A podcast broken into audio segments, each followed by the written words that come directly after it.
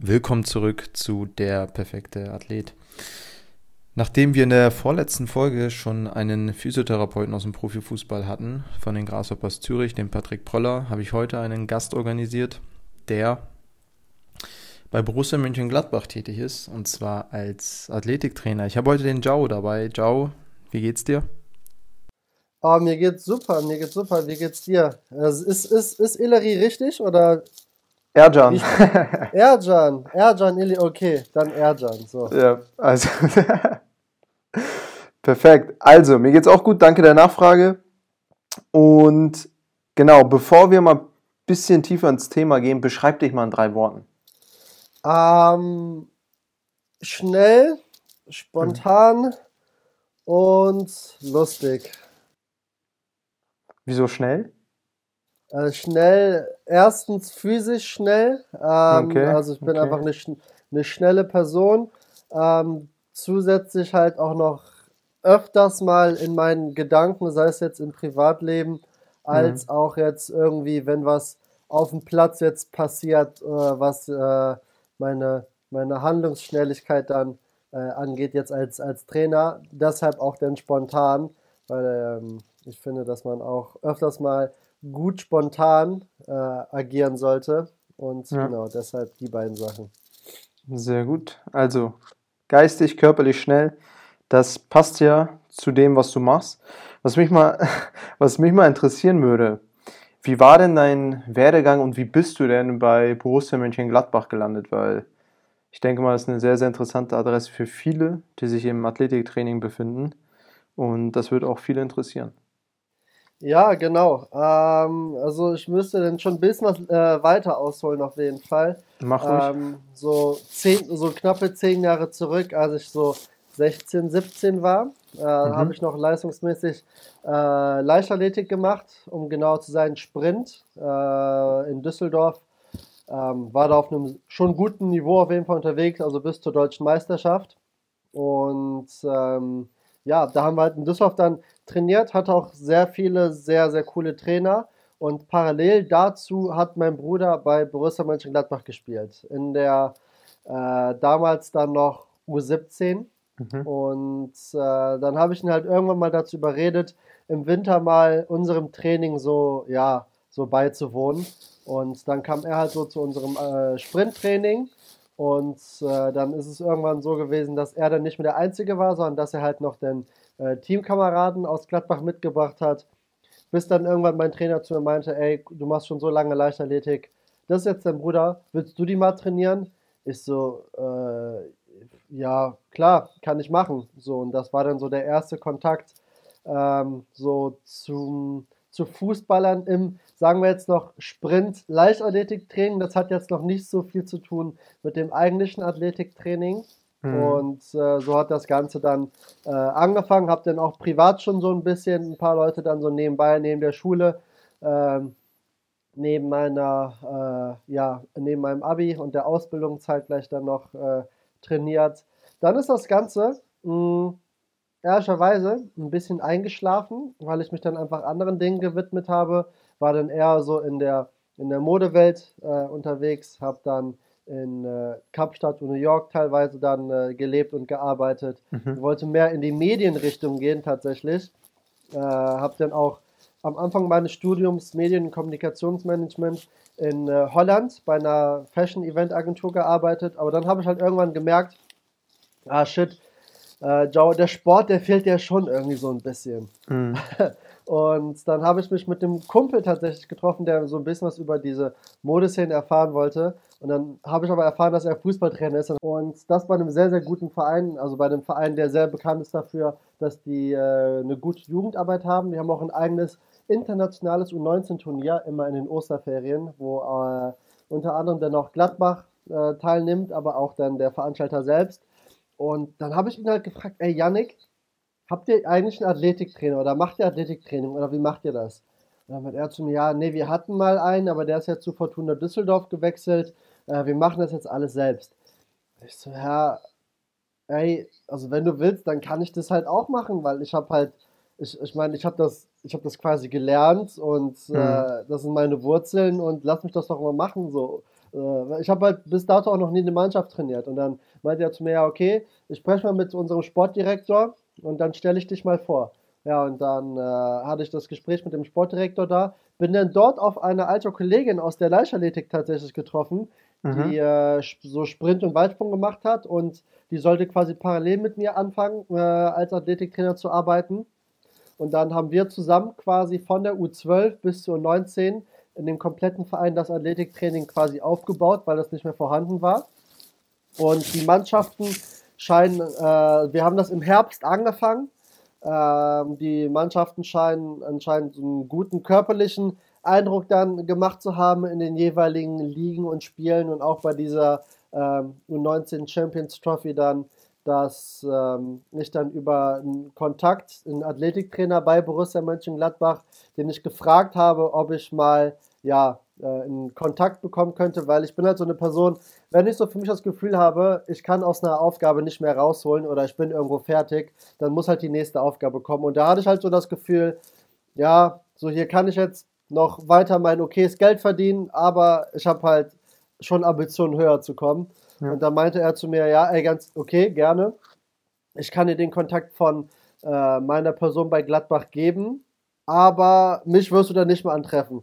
Ich so, hä, wieso denn? Das ja, ich, ich wurde quasi freigestellt, so gefeuert. Mhm. Ich so, oh, okay, alles klar. Ja, egal, gib mal trotzdem den Kontakt bitte. ja, und dann dann war es so, dass ähm, ich dann das Gespräch bei uns in der Abteilung dann hatte, bei, bei Gladbach, wo es dann um die Frauenabteilung ging. Äh, und äh, um genau zu sein, dann um die, um die erste Frauenmannschaft, die gerade aus der ersten Bundesliga abgestiegen ist, äh, also dann in der zweiten Bundesliga gespielt hat. Und dann habe ich dort mit dem Trainer gesprochen, der ist Holländer gewesen, und mit dem Sportdirektor, der war Deutscher. Und dann meinen die so, ja, nee, alles gut, wir haben mehrere Kandidaten, aber ein bisschen interessante Personalie. Komm doch, wir, nee, genau, wir melden uns, wenn wir ähm, ja, dich mal zu einem Probetraining einladen. Mhm. Also Eigentlich heißt es ja meistens schon ein Nein. Ja, ja, genau. Aber also zu dem Zeitpunkt war es auch so, mir war es, also ich hätte es cool gefunden, so den Job zu bekommen, Mhm. Aber mir war es ehrlicherweise nicht so wichtig, weil ich einfach in einem guten Setting noch war und mhm. das war nicht so die Welt für mich. Und dann nach zwei Wochen habe ich tatsächlich so einen Anruf bekommen, ja, hi Marcel, also mein eigentlicher Name ist Marcel, also Marcel Jau, aber ich versuche, oder Jau ist mittlerweile etabliert, weil der es besser klingt als Marcel. Ähm, ja, ähm, also wenn du willst, die erste Frauen ist ja jetzt gerade noch im Urlaub, aber die U17 trainiert schon. Wenn du willst, kannst du mit der U17 mal ein Probetraining machen und dann gucken wir mal, wie du arbeitest. Hm. Ich so, ja, okay, alles klar, mache ich. Dann habe ich mit der U17 halt ein Probetraining gemacht. Und äh, dann wieder zwei Wochen später, also dann habe ich wieder auf eine Antwort gewartet, weil die meinten, wir hätten jetzt drei Kandidaten eingeladen, die Probetrainings machen. Ähm, ich habe halt dazugehört. Und äh, ja, dann zwei Wochen später bekommst du die Nachricht, von dem Leiter, der so, ich habe eine gute und eine schlechte Nachricht. Ich so, ja, okay, sag, sag erstmal die schlechte. Ja, also die erste Mannschaft übernimmst du nicht. Da hat der Trainer sich äh, für den alten U17-Athletiktrainer entschieden, der auch Holländer ist und der möchte mhm. lieber einen Athletiktrainer haben, mit dem er auf einer Sprache halt sprechen kann. So. Und den Eine halt Frage, mit der ersten meinte er dann ähm, die erste der Jugend oder die erste Herren? Ne, die erste Frauen und die U17-Bundesliga äh, der Mädchen. Äh, okay, so. okay, okay, okay, okay, okay. Genau. Und ähm, genau, der wollte dann lieber einen holländischen Athletiktrainer haben, äh, den er halt auch kennt. Und ich so, ja, okay, alles klar, kein Problem. Was die gute Nachricht? Ja, äh, du hast ja mit der U17 das äh, Athletiktraining gemacht und das hat den Trainern total gefallen. Und die haben jetzt keinen Athletiktrainer mehr und da würden wir dich gerne haben. Ich so, okay, safe, cool, mhm. mache ich. So, äh, war einfach froh, da einen Fuß reinzubekommen. Und ja, dann habe ich da mit der U17 angefangen äh, im ersten Jahr, habe dann im zweiten Jahr äh, noch die U16 dazu bekommen und jetzt dann im dritten Jahr äh, bin ich jetzt bei der ersten Mannschaft tatsächlich dann äh, Athletiktrainer plus die U17 noch dazu, also habe dann die U16 abgegeben und das ist jetzt so Stand der Dinge. Wäre hm. Corona jetzt nicht gekommen, wäre es auch so gewesen, dass ich dann äh, zumindest im NLZ, also dann auch bei den äh, Jungs bis zu U23, äh, hätte den Athletiktrainer mindestens äh, hospitieren oder assistieren können. Aber Mhm. aufgrund der Corona-Maßnahmen, dass äh, Kontakte, also unnötige Kontakte, äh, Kreuzübermannschaften vermieden werden sollten, hat das jetzt dieses Jahr nicht stattgefunden, aber dann vielleicht äh, in der kommenden Saison, wenn das alles wieder ein bisschen was lockerer ist. Okay, das war ja jetzt so einige, so einige Umwege, über die du dort gelandet bist. Ähm, was mich interessieren würde, das, was du jetzt drauf hast als Athletiktrainer, beruht das nur darauf, was du selbst als Leistungssprinter gelernt hast, oder hast du in dem Bereich noch irgendwas, ja, Fortbildungsmäßiges gelernt oder vielleicht eine Ausbildung oder irgendwas ähnliches?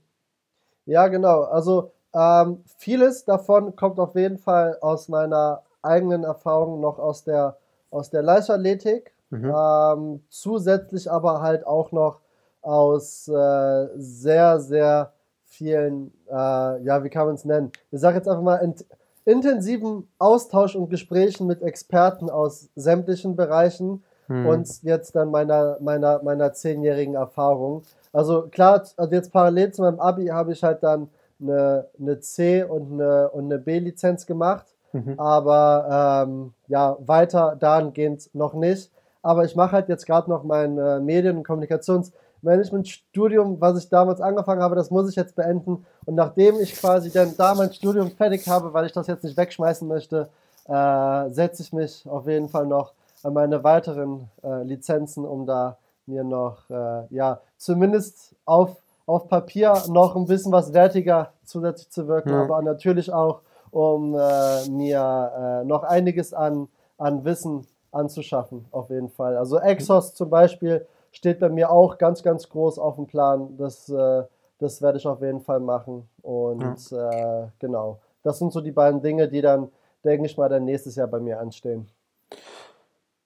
Also ich bin ja der Überzeugung, dass äh, die Anzahl der Lizenzen und Zertifikate, das, was quasi auf dem Papier steht, noch lange nicht äh, repräsentativ dafür ist, was man drauf hat. Mhm. Also, Nee, ich auch. Also, ich also habe halt, ja, ich hab halt auch viele äh, Erfahrungen dahingehend, halt, oder halt dahingehend gemacht, dass ähm, selbst Leute, äh, die jetzt auf Papier richtig gut aussahen, die halt Hm. mich gefragt haben, ob sie mal bei mir so Training mitmachen können, bei mir hospitieren können und sowas. Und ich die habe einfach mal machen lassen. Ich dann gemerkt habe, okay, so du bist gut ausgebildet, äh, also zumindest in der Theorie, Mhm. aber du kannst, du kriegst es in der Praxis halt echt überhaupt gar nicht hin. Also du kannst entweder kannst du Ja, halt ja, irgendwie generell nicht mit Menschen, du kannst das nicht, äh, also, Vermitteln. also genau, du kannst das jetzt nicht wirklich gut vermitteln. Ähm, also das ist auf jeden Fall auch schon so ein bisschen, also was ist bisschen? Es kommt auf jeden Fall auch darauf an, auf dem Platz so eine gewisse Autorität und Ausstrahlung Ja. zu haben, äh, um das einfach auch einfach ja gut rüberbringen zu können. ich habe das letzte Woche, das hat mich auch echt geschockt, ähm, dass der Physiotherapeut, dass es dort auch weniger um das ging, was auf Papier stand, sondern, oder sogar da weniger um das, was er drauf hatte letztlich, äh, sondern darum, wie er mit dem Menschen umgehen konnte, dieses Zwischenmenschliche. Das war wirklich, so wie er das gesagt hat, das Wichtigste. Patrick Ja. Poller, ich weiß nicht, ob du das gehört hast, aber ähm, der ist dadurch, nicht nur dadurch, aber das war so mit der ausschlaggebende Punkt. Und wenn du jetzt sagst, äh, du bist da ohne ein sportwissenschaftliches Studium oder sonst was reingekommen, dann find, denke ich auch so heftig. Heftig, dass man ähm, so einen Fuß setzen kann im Profibereich und äh, wenn du jetzt deine Arbeit gut machst, dann juckt am Ende auch äh, niemanden mehr, ob du jetzt ein Studium in Köln gemacht hast oder sonst was, weil die Spieler Leistung abrufen. Und ich finde es dann krass, dass man auch so die Möglichkeit hat, ja, aufzusteigen und vielleicht sogar irgendwann bis in die U23 oder sogar Herrenbereich zu kommen. Also wer weiß. Genau, also, also, hinter, also hinterher vorgehalten hat, weiß ich auf jeden Fall halt schon, ähm, dass äh, zumindest wenn man im, im Profi-Profi-Bereich dann äh, arbeiten möchte, also jetzt zum Beispiel in so einer ersten Mannschaft, Mhm. ähm, wäre es, denke ich mal, nicht von, äh, von Nachteil, wenn man entweder ein sportwissenschaftliches Studium vielleicht irgendwo hat oder halt sehr, sehr viel Tra Trainererfahrung Mhm. äh, und eventuell ein paar passende Lizenzen. Aber bis Stand heute bei mir bin ich auch wirklich komplett ohne, ohne klargekommen. Und wie ich es halt gerade schon gesagt habe, erstens aus einem Eigeninteresse, weil ich halt weiß, dass ich dann ab in einem Jahr äh, einfach wieder ein paar mehr Kapazitäten habe, weil dann mein Studium hoffentlich dann beendet ist, mhm. ich mich dann neuen Sachen widmen kann, werde ich die Lizenzen auf jeden Fall machen. Und plus halt, weil überall bei jeder Lizenz, selbst, selbst wenn es nur zwei Sachen sind, wirst du dir was mitnehmen können, was du dann auch nachher irgendwo wieder gut in der Praxis anwenden kannst. Aber da gebe ich dir auf jeden Fall recht. Also die eine Sache ist halt erstmal irgendwo so, ähm, ja, so die Tür geöffnet zu bekommen, so. Ähm, dann halt so durch diese Tür durchzugehen und dann halt auch irgendwo dann in diesem Raum halt drin zu bleiben. Und das drinbleiben, äh, das kriegst du halt dann auch wirklich dann nur hin, wenn du dann auch vor Ort auch ablieferst. So. Und dann auch Leistung bringst. Äh, spätestens dann wird ja dann auffallen, dass man keine Skills hat, so ungefähr. Aber das mhm. ist ja zum Glück jetzt noch nicht so gewesen. Und die, äh, ja, die Leistungen sprechen da zum Glück noch für sich. Aber der Fußball ist ja auch sehr, sehr schnelllebig. Ähm, da kann einiges passieren, aber äh, Stand jetzt bin ich da noch sehr, sehr, sehr gut aufgehoben und glücklich. ja, das ist doch schön zu hören. Was mich jetzt interessieren würde, wäre, wie du denn an so ein Training rangehst. Angenommen, du wirst jetzt in die U17 reingeworfen mhm. und du sollst das Athletiktraining gestalten. Wie gehst du da vor? Machst du erstmal irgendwelche Tests, Status quo ermitteln? Ähm, redest du mit den Spielern? Wie ist da deine Herangehensweise? Also zuallererst äh, möchte ich halt erstmal mein, mein Trainerteam innig kennenlernen und einfach spüren und wissen, was für eine Philosophie die verfolgen und auf was die generell in ihrer Mannschaft Wert legen. Mhm. Ähm, und wenn die eventuell schon eine Erfahrung mit der Mannschaft haben, wie diese Erfahrungen halt generell sind. Das ist mir halt erstmal wichtig. Das hatte ich jetzt auch zum Beispiel letzten Sommer, als es einen Trainerwechsel bei uns gab und ich dann äh, auch ja dort das Trainerteam noch neu kennenlernen musste. Ähm, ja, genau. Also es geht mir erstmal darum, das Trainerteam kennenzulernen und dann bin ich eine Person. Ich bin halt eine sehr, sehr kommunikative Person und äh, wenn es die Zeit und die Umstände zulassen, möchte ich eigentlich auch so ein Einzelgespräch mit jedem meiner Spieler, meiner zukünftigen Spieler dann auf jeden Fall haben, einfach schon mal um so ein grobes Gefühl zu bekommen, wie die jeweiligen Spieler dann ähm, ticken und äh, auch generell, was für eine was für eine Verletzungshistorie die Spieler die letzten zwei Jahre mhm. haben und generell mit was für Problematiken die Spieler sich so rumgeschlagen haben, weil direkteres Feedback kann man dahingehend dann auch eigentlich nicht bekommen.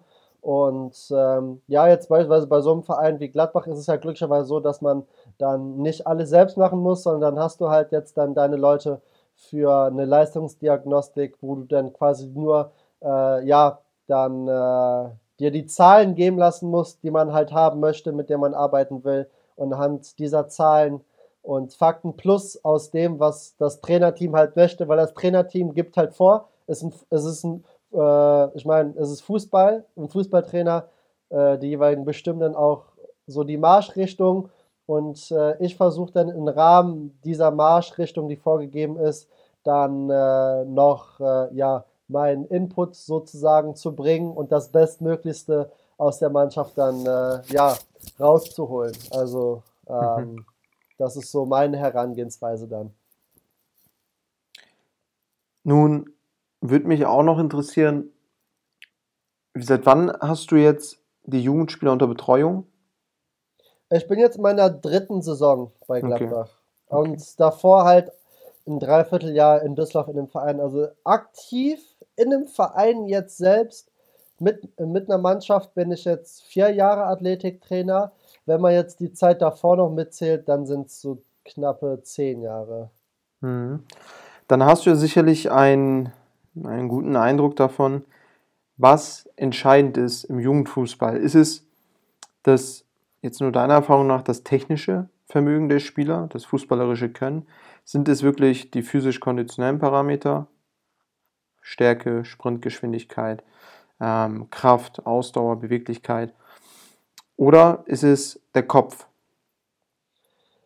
Ich würde da jetzt gar nicht so hart entweder oder sagen. Der Fußball ist halt ein verdammt komplexer Sport und da zählen alle, alle diese Bereiche, die du gerade genannt hast, sind halt extremst wichtig.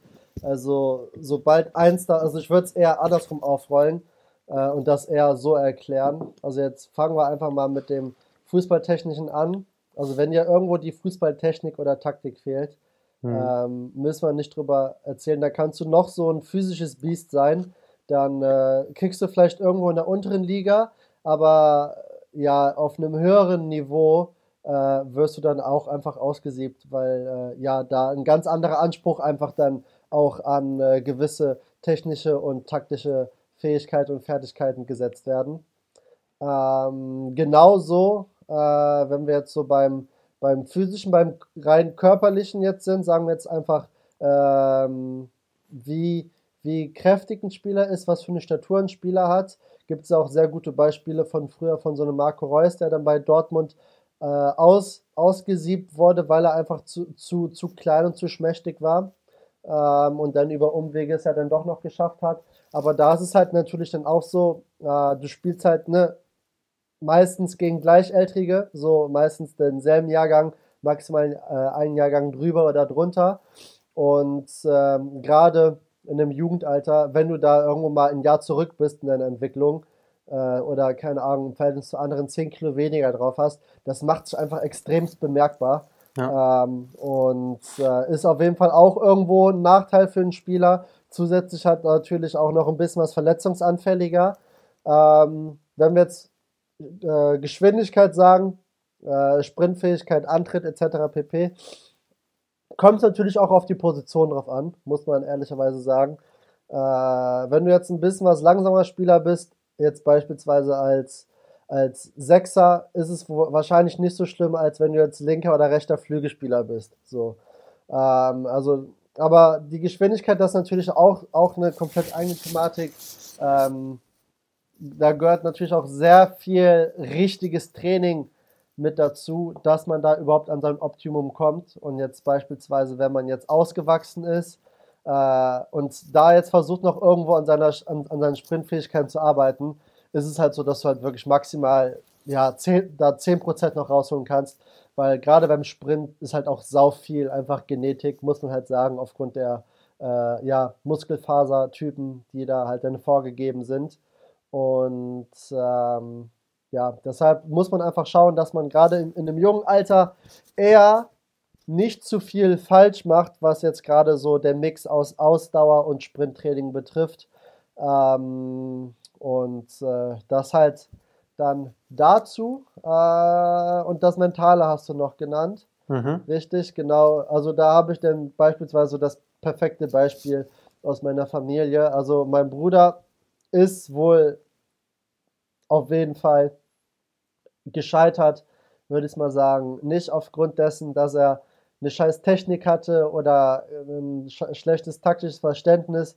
Auch nicht, weil er langsam war, auch nicht, weil er dünn war. Eher im Gegenteil, er war der schnellste, er war der kräftigste. Er ist halt wirklich über seine Birne gestolpert, weil er einfach in einem falschen Umfeld unterwegs war, mhm. äh, da den Fokus öfters mal verloren hat und ja, dann äh, ja, macht sich das im deutschen Bereich natürlich dann auch bemerkbar und dann hier mir nichts, dir nichts, bist du dann äh, auf einmal außen vor, weil es da andere gibt, die da ein bisschen was klarer im Kopf sind. Wie so häufig. Du hast richtiges Training erwähnt, als wir über Körper geredet haben. Jetzt nicht zu tief in die Materie, aber wie würde denn oder wie schaut denn ein richtiges Training bei dir aus? Was sind so die Eckpfeiler? Puh, nicht, nicht zu tief in die, in die Materie reingehen. Äh, ja, was, also da, also man müsste da schon ein bisschen was spezifischer werden. Also richtiges Training. Ähm, okay, dann stelle ich mal eine andere Frage. Richtung? Du möchtest jetzt jemanden schneller machen. Ja, genau. Okay. Was sind so die groben Trainingsinhalte? Krafttraining. Musst ja, du ja. dann auch darauf achten, wie du welche Ausdauerform trainierst, spezifische Ausdauer, Grundlagenausdauer, keine langen Läufe. Ähm, trainiert ihr Sprints? Wenn ja, über 30 Meter Distanz, 10 Meter Distanz? Mhm. Also was sind da so die Spezifikationen? Also genau, wenn man jetzt eine, also das ist auch, glaube ich, so mit die Sache, die die meisten auch haben wollen, auch wenn mich jetzt Privatleute anschreiben und mir privat trainieren wollen, ich würde schon sagen, so in 50 bis 60 Prozent der Fälle sagen die Leute, mach mich schneller. So. Mhm. Und ja, da gibt es, ich würde sagen, vier Bausteine, an denen man arbeiten muss, um eine Person schneller zu machen. Okay, jetzt wird es interessant. Hau mal raus. also, ich fange mal bei dem Augen, ja, ich würde schon sagen, bei dem einfachsten an. Mhm. Äh, einfach deshalb, weil ich jetzt mal aus dem direkten Training jetzt erstmal rausgehe. Ähm, und zwar, erster Baustein ist die Technik, die Sprinttechnik. Ja. Damit kann man in einer kurzen Zeit einfach schon verdammt geile Ergebnisse erzielen, indem man eine Person dazu bekommt, einfach einen effizienteren und effektiveren Laufstil sich anzueignen. Worauf Natürlich- achtest du da? Ah, da gibt es, da gibt es mehrere Aspekte. Jetzt Armpendel und sowas? Zum Beispiel, fangen wir einfach mal unten auf dem Boden an. Ja. Äh, da gibt es ja quasi so, also das sage ich auch viel lieber eigentlich auf Englisch, so attack the ground, also attackier den Boden. Also Mhm. versuch, wenn du jetzt gerade im Antritt bist, in deinen ersten Schritten, so schnell es geht, wirklich Richtung Boden zu kommen, deine, deine Kraft, die du hast, in den Boden reinzusetzen, um dann diese Kraft zu nutzen, um sich dann quasi dann über die hintere Kette nach vorne zu schieben. Bodenkontaktzeit ist wahrscheinlich bei euch auch ein wichtiger Punkt. Das auf jeden Fall. Also erstens, attack the ground, komm so schnell es geht Richtung Boden, aber Mhm. dann auch so schnell es geht wieder vom Boden weg. Also, Ja. dass du halt wirklich dann eine sehr, sehr kurze, effektive Bodenkontaktzeit hast, wo du innerhalb von der kürzesten Zeit deine äh, größtmöglichste Kraft quasi dann in den Untergrund dann äh, einsetzt. Ähm, also erstmal Bodenkontaktzeiten auf jeden Fall, dann halt äh, der Kniehub kommt natürlich so vermehrt eher aus dem Sprint. Im Training übertreibe ich gerne ein bisschen mit dem Kniehub, ehrlicherweise, weil viele Fußballer einfach schon zu flache Knie haben und deshalb äh, schaue Was ich meinst du damit? Mit zu flache ähm, Knie? Ja, dass sie ihre, ihre Beine jetzt, also nicht so wirklich hochheben beim, Ja, ja. beim, beim Sprinten. Und umso höher, das, also jetzt ganz, ganz grob, um, umso höher unser Knie ist, desto einen besseren Winkel können wir auch quasi in unserem Knie fahren, ähm, unseren Fuß auf den Boden aufsetzen, haben dann auch einen besseren Winkel, um unsere Kraft dann auf den Boden quasi rein, oder, äh, ja, drauf zu geben. Und also man muss einfach nur vorstellen, nimm mal einfach ein 5 Kilo Gewicht und lass das aus zwei Metern fallen und aus einem Metern. Aus, einem, äh, aus zwei Metern Ja, kann diese Kugel einfach eine größere Kraft auf dem Boden entwickeln. ja mehr So, Weg für äh, Beschleunigungs. Ganz genau. Du hast einfach einen höheren Aufnahme, Beschleunigungsweg. Ganz genau. Und das ist halt ein Punkt, dass ich im Training erstmal schaue, okay, krieg mal die Knie hoch und mit der Zeit gehen die Knie von, von alleine immer ein bisschen was runter oder generell, wenn die im Spiel sind, sollen die nicht drüber nachdenken, wie die sprinten. Aber ich möchte im Techniktraining einfach, dass sie einen Automatismus quasi Mhm. entwickeln. So viel zu den Beinen. Also natürlich brauchst du, was heißt natürlich? Ein wichtiger Punkt ist noch diese besagte Triple Extension. Ähm, das heißt, dass du halt, also man muss sich jetzt so einen Sprinter von der Seite vorstellen und dass du quasi von der Hacke übers Knie bis zur Hüfte und den Körper quasi eine gerade Linie hast. So, das heißt eine optimale Kraftübertragung. Ähm, In welchem Moment? Also wenn du auf dem Boden. Nee, äh, Nee, wenn du dich wieder abdrückst oder was? Genau, beim Abdrücken sozusagen. Ja. Also wenn wir jetzt quasi kurz davor sind, wieder das Bein nach vorne zu nehmen, dann hast du im Idealfall Ja, hin, ja. Also hinten die Triple Extension und vorne ein, ne, schon einen gewissen Kniehub. Wichtig zusätzlich auch noch vergessen sehr viele, ist die Fußstellung. Das heißt, der Fuß sollte nicht hängen, Mhm. sondern sollte angespannt nach oben zeigen. Äh, weil stell dir einfach vor, der Fuß hängt und kommt dann Richtung Boden, dann treten wir eher in den Boden rein, statt den Boden zu greifen. Das ist auch nochmal so ein Punkt. No, angespannt äh, nach oben zeigen. Stell dir einfach vor, dass du vorne an deinen Zehen einen Faden hättest Mhm. und dann mit diesem Faden den, die, den Fuß so hochziehst, sozusagen. Also der Ach Fuß, so, also du ziehst die Zehen an, damit du die unten wieder abrollst und dich abdrückst.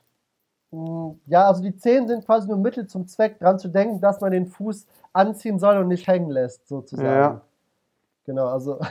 um, Ja, ja, ich also verstehe schon. Es kommt aus dem, also die Bewe also äh, es kommt halt aus dem Sprunggelenk. Also das entscheidende Gelenk ist dort halt das Sprunggelenk. So. Mhm. Ähm, das dazu, äh, ansonsten, wie du gerade schon gesagt hast, Arm, Armbewegung halt ultra wichtig, dass wir, dass die Hauptbewegung wirklich aus der Schulter kommt, dass wir an unserem Körper unsere Arme vorbei bewegen, weil wir wollen ja in den meisten Fällen nach vorne quasi sprinten. Und sobald wir unsere Arme größtenteils nach links oder rechts pendeln lassen, verpufft halt so halt, halt wieder ein bisschen Kraft.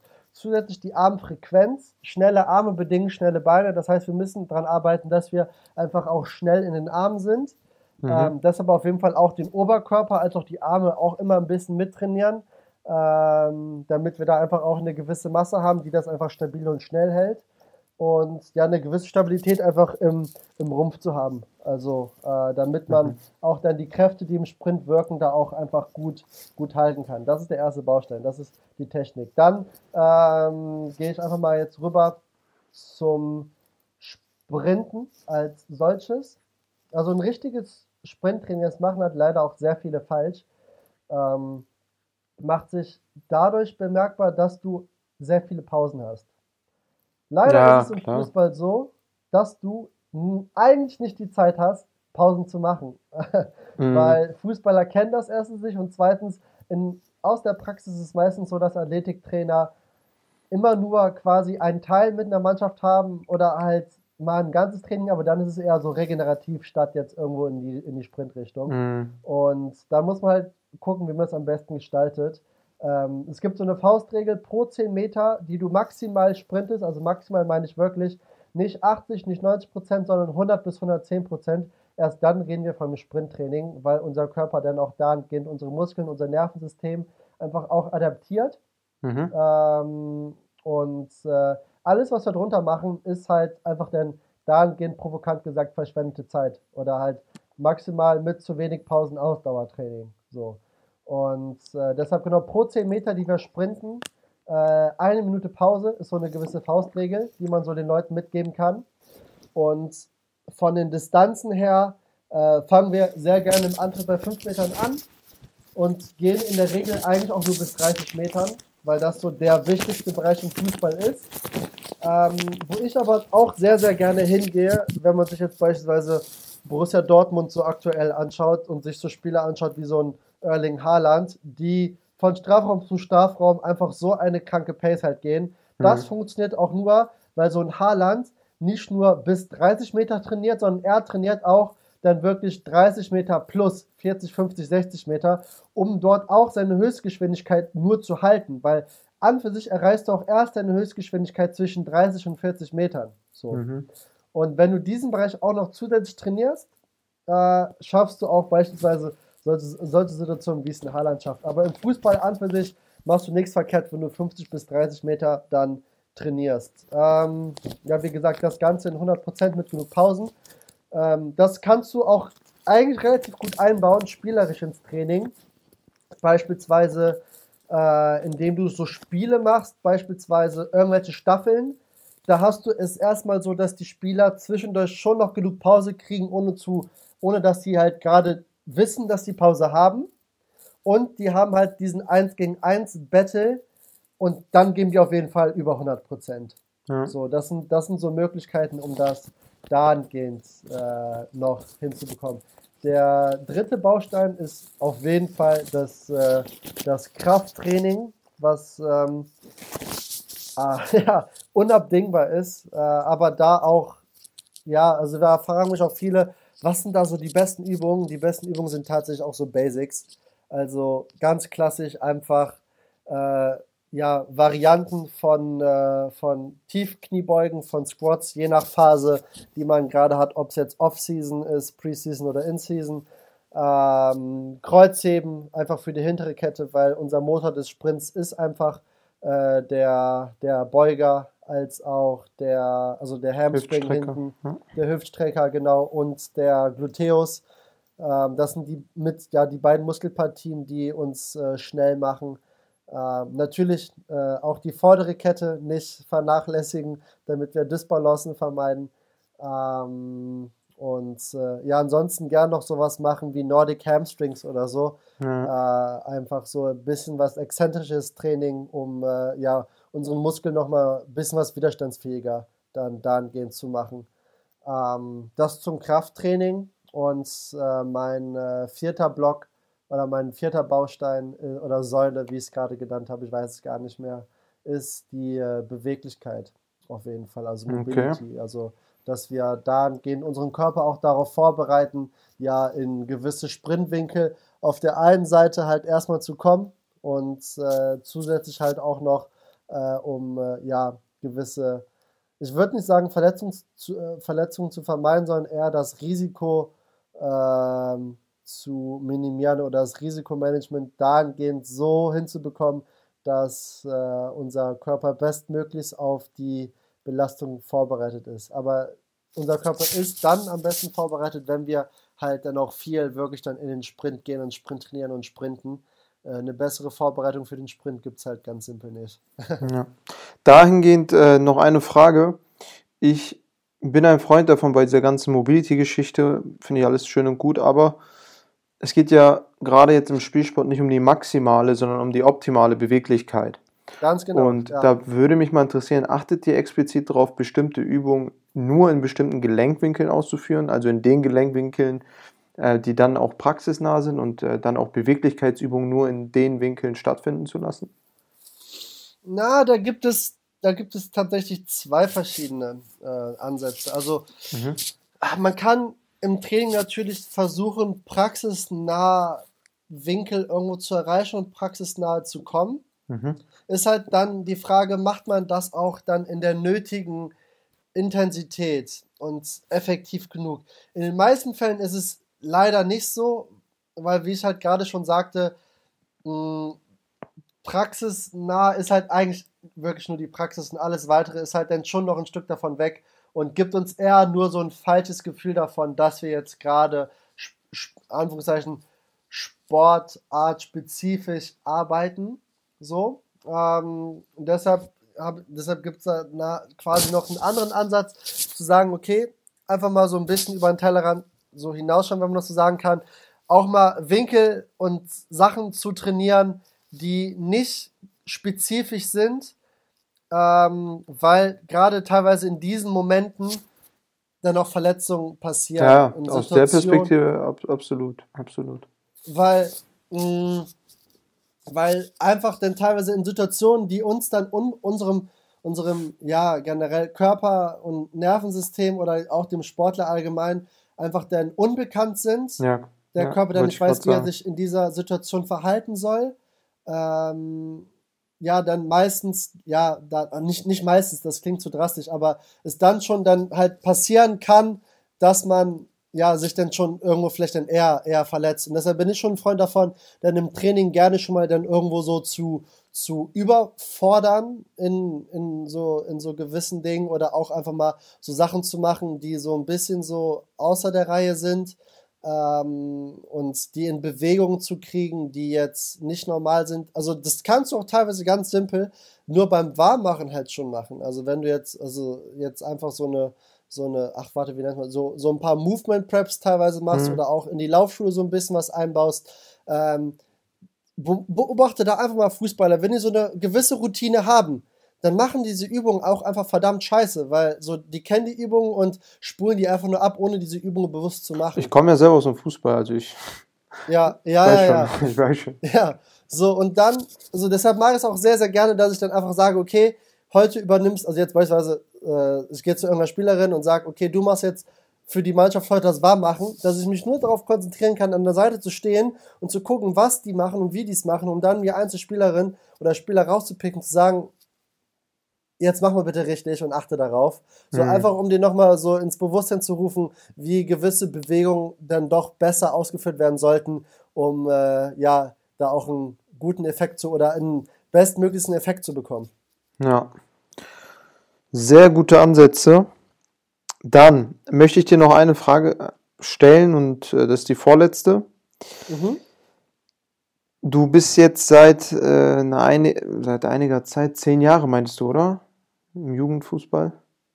Ja, also im Jugendfußball seit vier Jahren. Also wenn man Aber Athletiktraining. Mit, mit, Mannschaften, genau. Wenn man jetzt diese erste Phase damals, ich noch als Leichtathlet mit meinen, mit meinen Jungs von Gladbach rund, rund um meinen Bruder, wenn man das als richtiges Athletiktraining bezeichnen kann, dann kann man sagen zehn Jahre. Okay. Eine Frage würde mich jetzt interessieren und zwar, merkst du einen, ja, in Anführungsstrichen Generationenunterschied bei den Spielern? Äh, einmal was das Spielerische angeht, was äh, das Körperliche angeht, heutzutage eher weiter voraus als damals oder was sogar das Verhalten angeht, sind die heute vielleicht ein bisschen selbstbewusster, vielleicht zu selbstbewusst im Gegensatz zu früher. Ähm, ja, also das liegt ja auch einfach an der allgemeinen Entwicklung im Fußball, dass jüngere Spieler dahingehend halt auch früher reingeschmissen werden äh, früher auf einem gewissen Niveau sind, dadurch auch irgendwo früher mehr, mehr Macht haben und das ist auf jeden Fall so, dass äh, es da, also dass es da genug junge Spieler gibt, die halt denken, denen gehört die Welt, auf jeden Fall, mhm. obwohl die halt eigentlich noch nichts drauf haben, noch nichts können so und das auch irgendwo so teilweise in so einer Kabine so ein bisschen so die Hierarchie verschiebt, also keine Frage. Ja. Ähm, äh, weil dann teilweise, keine Ahnung, wenn irgend so ein 18-Jähriger dann schon so ein paar Millionen wert ist für so einen Verein und dann, äh, ja, dann äh, ist der Verein dahingehend auch dann vielleicht oder die Mitspieler dann noch ein bisschen was anders zu dem. Aber ansonsten allgemein gesehen, Entwicklung ist auf jeden Fall für das Athletiktraining allgemein äh, stets, stets nach vorne gegangen. Die Leute interessieren sich mehr dafür. Es ist viel, viel prägnanter, viel, viel bewusster. Also ja. jeder, jeder Verein, der ja so ein er wird halt schon sagen, wenn jetzt ein Verein jetzt sagt, okay, wir haben jetzt einen Trainer, wir haben einen Co-Trainer, wir wollen unser Team verstärken. So in den meisten Fällen sagen die dann, ja, okay, lass uns einen Athletiktrainer holen. So als, als erste Verstärkung in den meisten Fällen so. Mhm. Und das ist auf jeden Fall schon so ein Ding, äh, äh, wo man merkt, dass der Fußball auf jeden Fall äh, ja, äh, physischer, nochmal in der Ecke physischer auf jeden Fall geworden ist und schneller. Ja, sehr gut. Sehr gut. Letzte Frage, Joe.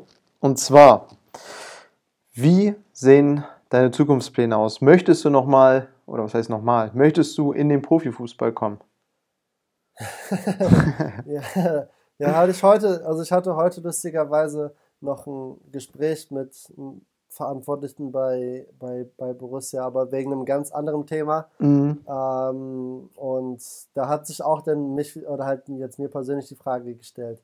Ähm, also ich, ich habe mich schlussendlich, habe ich mich noch so wirklich gar nicht dafür entschieden. Also ähm, ich kann mir sehr, sehr gut vorstellen, dann irgendwann im, äh, in der nahen oder mittleren Zukunft bei einem Profiverein zu sein. Im Idealfall bei einem Verein, der auch Champions League spielt, ist mir auch dann eigentlich äh, egal, ob das jetzt deutschsprachig ist oder ich da mit Englisch irgendwie durchkomme, aber ich dann einfach je, jemand bin, der da nach dem höchstmöglichen Niveau einfach greift mhm. äh, oder vielleicht sogar irgendwann in, der in irgendeiner Nationalmannschaft oder so. Also das ist halt so die eine Sache, dass ich mich einfach in einem Verein oder in einer Institution sehe, äh, wo ich dann ja quasi dann äh, als Athletiktrainer arbeite und Spielern helfe.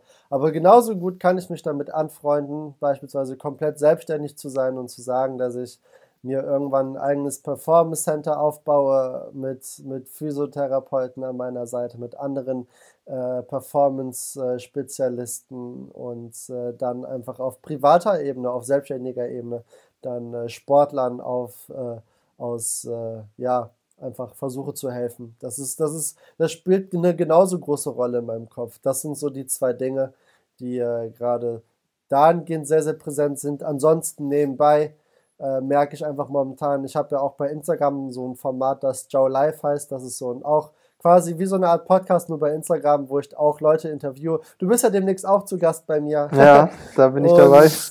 Genau. Und dann merke ich gerade jetzt so in den letzten Wochen, ich bin jetzt Stand heute in der neunten Woche, dass die Resonanz einfach schon, schon immer, immer größer irgendwie wird. Also ich wurde jetzt mhm. beispielsweise angesprochen, auch von so einem Performance Center, die wollen dieses Format jetzt so in die Realität bringen, dass ich dann quasi, also die wollen dann halt Gäste in das Studio einladen, dass mhm. die dann bei so Vorträgen, bei so Gästen mit dabei sind. Ähm, dann, äh, ja, ne, die zweite Sache darf ich noch nicht erzählen. Vielleicht bei äh, Joe Live. Dann demnächst bei Joe Live, wenn es mehr gibt, genau. Also da gab es dann nochmal von anderer Seite äh, größeres Interesse, das auf einer eventuellen Vereinsebene sowas zu machen.